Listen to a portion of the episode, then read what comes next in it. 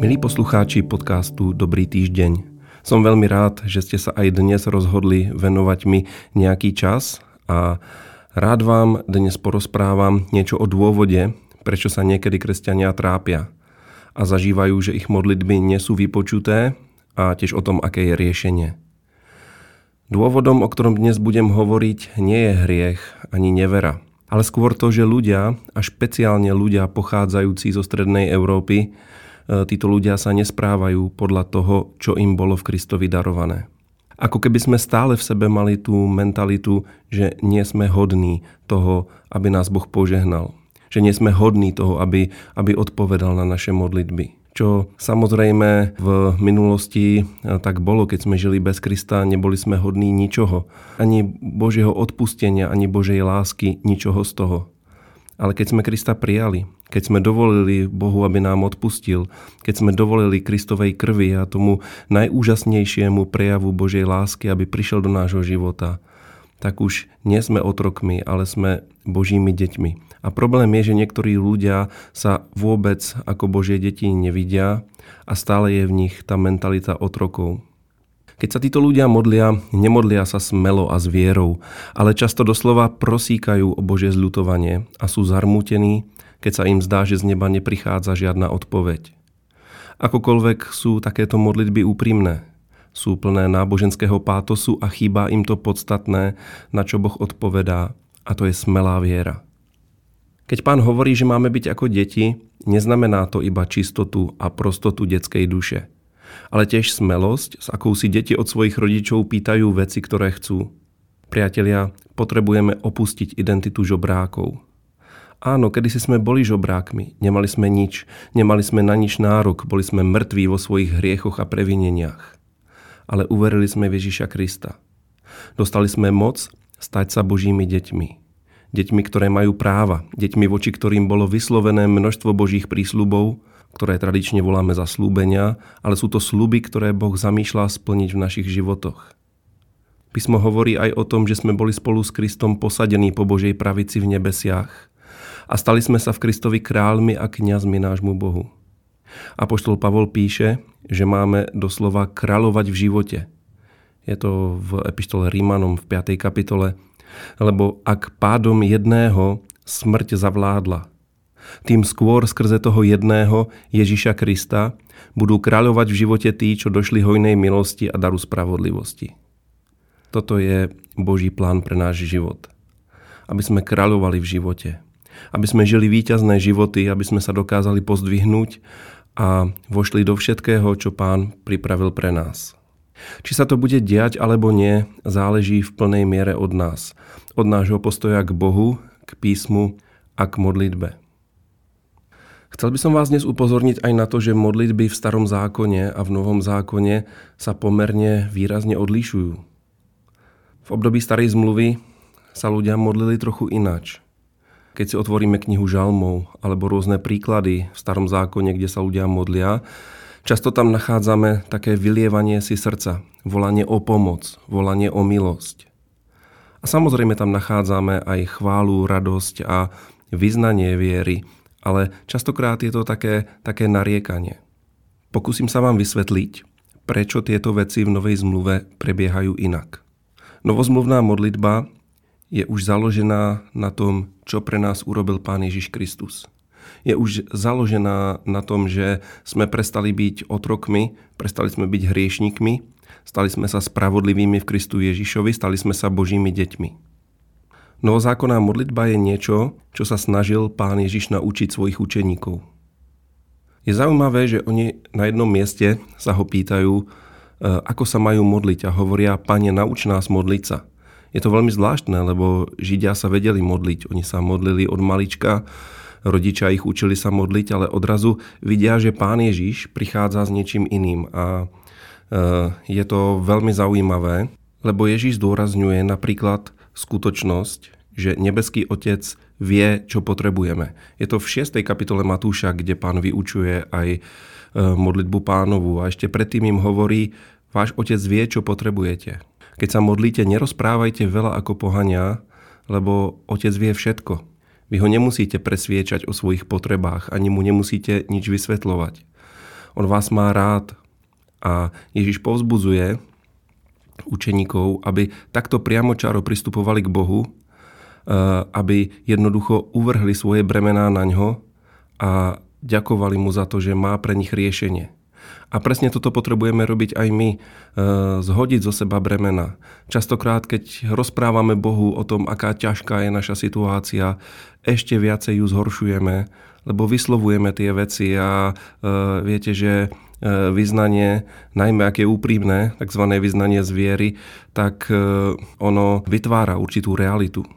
Jednoducho treba to uvaliť na pána a ďakovať mu. Ďakovať mu, že nám dal Krista, ďakovať mu, že na nás myslí, ďakovať mu, že, že nám dal svoje zaslúbenia, ďakovať za Kristov kríž, ktorý rieši všetko v živote človeka. Čiže Otec vie všetko, čo potrebujeme a keď potom následne pán vyučuje učeníkov tú modlitbu pánovu, tak si všimnite, že to nie je žiadne prosíkanie o milosť. Sú to jednoduché, univerzálne a pritom konkrétne prozby, alebo skôr vyhlásenia. Pozrite sa, oni hovoria, posveď sa meno Tvoje, príď kráľovstvo Tvoje, buď vôľa Tvoja ako v nebi, tak i na zemi. Čítam to teraz z evangelického prekladu a za každou z týchto viet je výkričník. Je to skôr príkaz. Je to slovo vyznané s vierou. Potom chlieb náš každodenný daj nám dnes.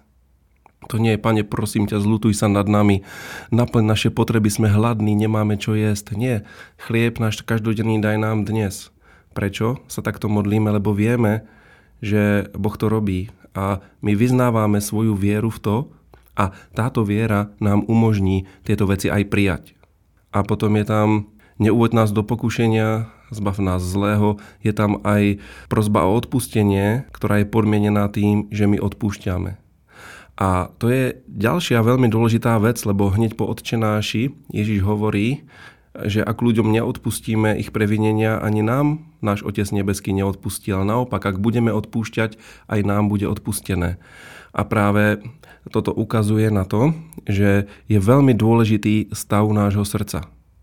Ak je v srdci človeka neodpustenie, ak je tam hnev alebo horkosť, tak jednoducho dochádza k tomu, že naše srdce nie je schopné modliť sa a potom nemôžeme očakávať vypočutie našich prozieb. Keď sa pozrieme na iné miesta v Novom zákone, ktoré hovoria o modlitbe, tak tam nájdeme veľmi zaujímavé formy modlitby. Napríklad modlitbu viery, o ktorej je v 5. kapitole Jakuba napísané, že modlitba viery uzdravuje chorého. Špeciálne v tejto oblasti, špeciálne pri modlitbách za chorých, je potrebné modliť sa s vierou. Ak veríme tomu, čo hovorí Biblia, že krvavými ranami Pána Ježíša Krista sme boli uzdravení. Ak sme o tom presvedčení, tak opäť nemodlíme sa, Pane, prosím ťa, uzdrav nás, ale modlíme sa s vierou. Pane, ďakujeme Ti za to, že v Tebe je uzdravenie. Pane, ďakujeme Ti za to, že Kristus trpel, že Kristus bol zranený, aby sme my mohli byť uzdravení, zachránení. A preto v mene Pána Ježíša Krista posílame preč akúkoľvek chorobu z nášho života. Takto sa treba modliť a treba tomu veriť. Niekedy sa ľudia modlia za nejakého chorého, e, lebo chcú, aby ho pán uzdravil, majú obrovský súcit, ale nemajú vieru.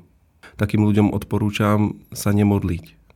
Skutočne, lebo niekedy sa viacero ľudí modlí za chorého človeka a možno jeden, dvaja majú vieru a potom prídu piati, šiesti, ktorí e, zúfalo volajú k pánovi a je veľká otázka, či ich neviera alebo ich zúfalstvo sa nebije s vierou tých, ktorí to myslia vážne a sú presvedčení o Božej vôli uzdraviť a o Božej moci uzdraviť. Všimnite si to, že pán Ježíš, keď sa išiel modliť za chorých, napríklad za Jajrovú dceru, tak zobral so sebou iba vybraných ľudí. A tých, čo tam plakali a nariekali, čo boli úplne zúfalí a povedzme si úprimne zúfalí, nemôžeme sa na nich hnevať, ale tých poslal preč. Prečo? Lebo takto viera jednoducho nefunguje. Viera je jednoznačná a viera je veľmi dôležitá a podstatná vec. Čiže modlitba viery je niečo, s čím potrebujeme rátať. Modlitba viery nie je ani opakované prihováranie sa za niečo. Modlitba viery je modlitba, ktorá verí a ktorá prijíma v ten moment, keď sa modlí. Ďalšou formou modlitby je tzv. vyznanie. Vyznanie viery. Ide o to, že vyznávame Božie slovo. Vyznávame to, o čom sme presvedčení. To znamená, toto není ani prozba. Napríklad vyznávame v mene Pána Ježiša Krista, že sme uzdravení. Ak čelíme nejakým, nejakému nedostatku, tak povieme, že vyznávame, že náš Boh naplní každú našu potrebu podľa svojej milosti v sláve Ježiša Krista. Prečo vyznanie? Lebo aj toto je spôsob našej komunikácie s Bohom. Možno ste si to nevšimli, ale v Biblii je pán Ježíš nazvaný apoštolom a veľkňazom nášho vyznania. V starej zmluve veľkňaz stával medzi Bohom a izraelským ľudom. Veľkňaz prinášal obete za ľud a veľkňaz sprostredkúval Božie odpustenie. V Novej zmluve nám Pán Ježiš ako náš veľkňaz sprostredkoval spasenie. To je hotová vec. Ale keď sa dneska modlíme a keď vyznávame Božie slovo, Pán Ježíš toto všetko prináša pred Otca a pomáha nám dosiahnuť výsledok. Je veľkňazom nášho vyznania a preto naše vyznanie musí byť dobré a musí to byť vyznanie viery a vyznanie z viery. Ďalšou formou kresťanskej modlitby, a toto už bude znieť trocha arogantne, ale je to čisto biblické, je prikazovanie. Túto formu modlitby pán vyučoval učeníkov v 11. kapitole Markovho Evanielia. Je to ten známy príbeh o figovníku, ktorý pán preklial a potom pán hovorí, e, majte vieru v Boha alebo vieru Božiu, ako hovoria iné preklady. Veru vám hovorím, keby niekto povedal tomuto vrchu zdvihni sa a zval sa do mora a nepochyboval by v srdci, ale veril by, že sa stane, čo hovorí, stane sa mu. Preto vám hovorím, verte, že dostanete všetko, za čo sa modlíte a za čo prosíte a budete to mať. Toto hovorí pán. A presne toto je vyznanie viery, alebo hovorenie k veciam, hovorenie k okolnostiam, hovorenie k horám s vierou. A ak sa toto naučíme a budeme sa takto modliť, budeme takýto jednoznační, tak z nášho života odíde všetka falošná pokora a budeme vedieť dosáhnuť úspech. Priatelia, kľúčom k úspešnému modlitebnému životu je zmena našej mentality. Opustíme mentalitu žobrákov a príjmime mentalitu Božích detí, mentalitu kráľov. Nie je to pícha, je to pokora a poslušnosť voči Božiemu slovu. Všetkým vám prajem, majte nádherný, skvelý týždeň.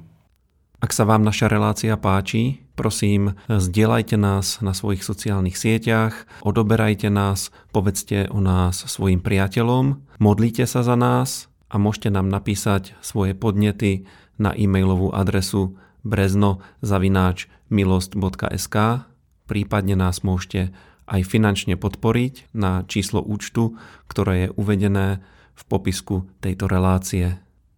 Ďakujeme vám.